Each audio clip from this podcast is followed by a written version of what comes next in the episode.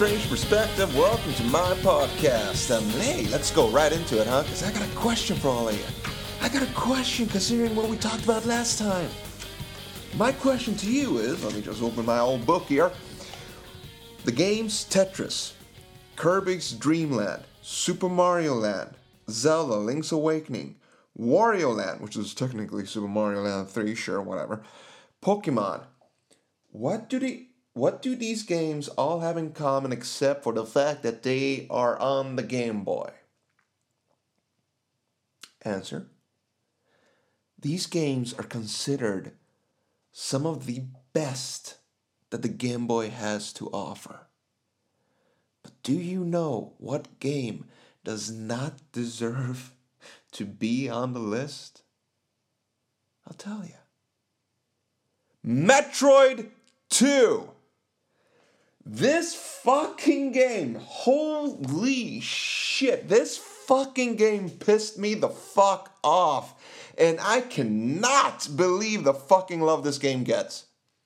It has every single flaw of the first game, but you know, let's add to the fact that the one thing that saved Metroid 1, let's take that thing, huh? Let's take that feature and make sure that we take it away for the second one. Because the fucking music in Metroid 2, not only was it shit, not only was it bad, not only is it barely qualified as music, the truth is, I got a headache from it.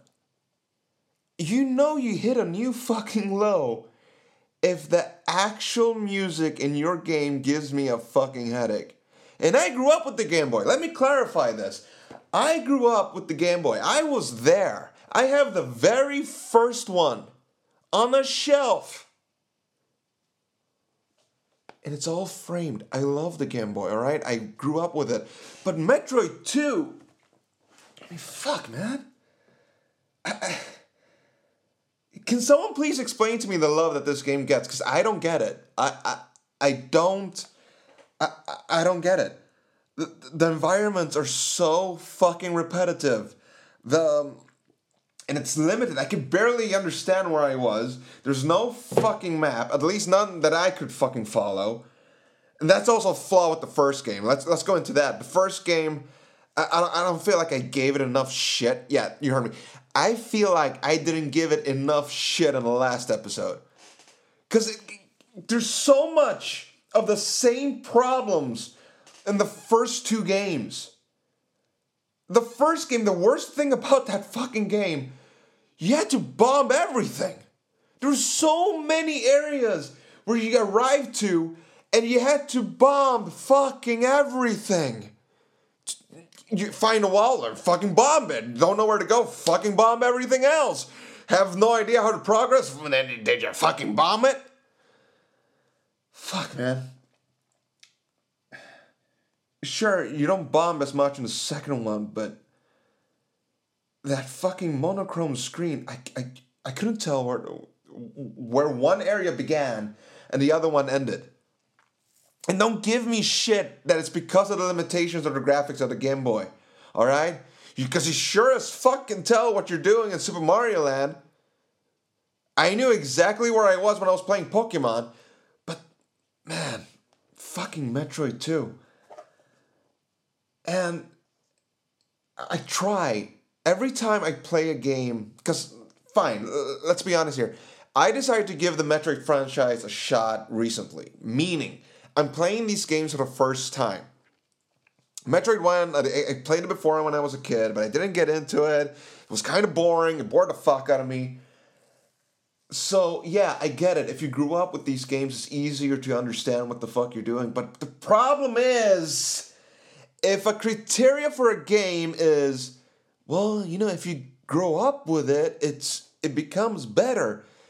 If that is your one defense, then just like the last episode, amigos, then that's a clue. The game is not good. It's not. And trust me, that will come up so many times in my show where I will tell you if a specific if, if you have a specific defense for a game. I grew up with it. Now it's nostalgia.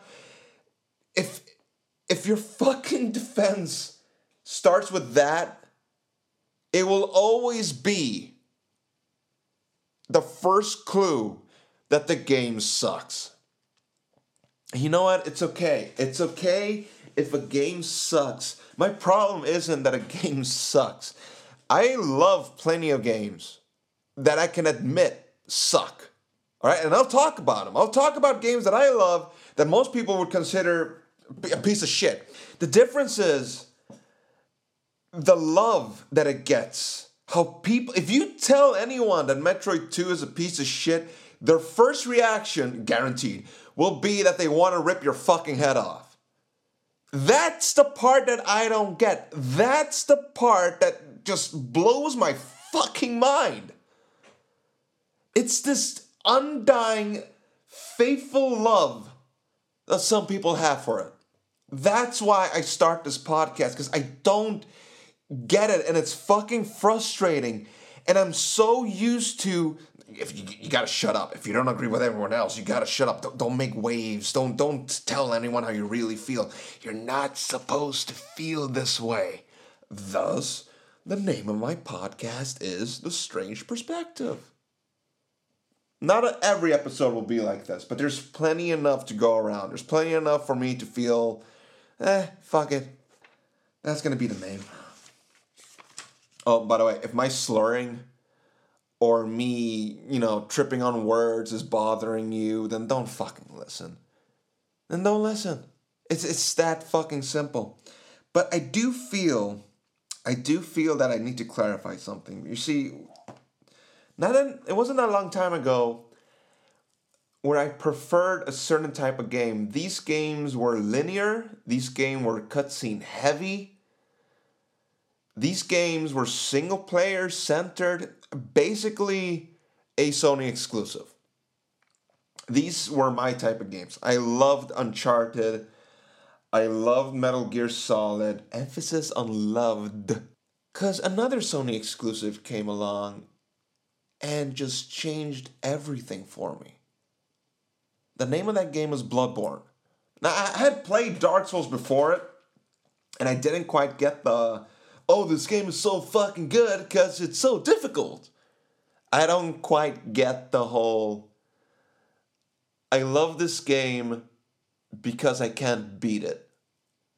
That's that sounds fucking stupid to me. Now that's not the case anymore. I do love Dark Souls, but it's because of Bloodborne.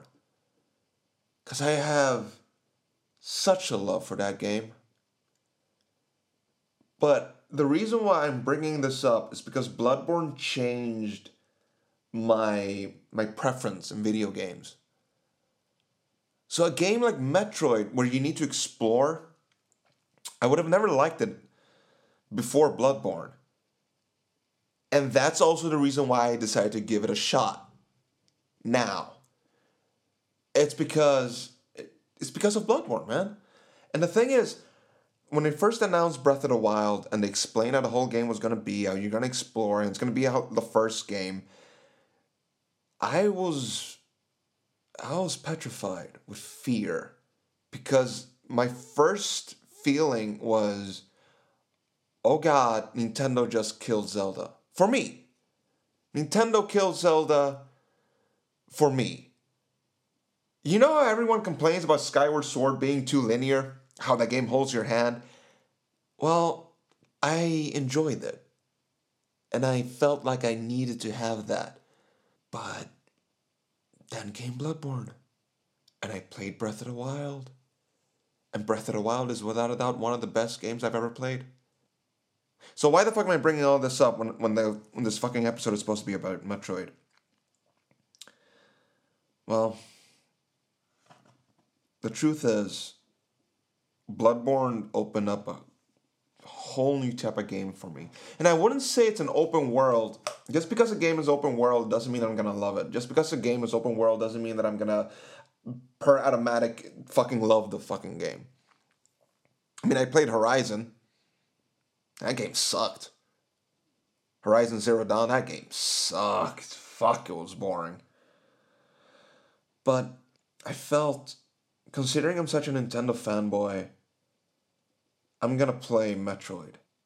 And before going on too long, I'll just summarize with this shit. The first Metroid and Metroid 2. Fuck, man. Fuck those games. Fuck them. They suck. They suck. Anyway, I'll tell you one thing though. A big motivator for me was the opportunity to play Super Metroid. That was the game I wanted to get to. And I played it. And I'll tell you what I felt about it. Adiós.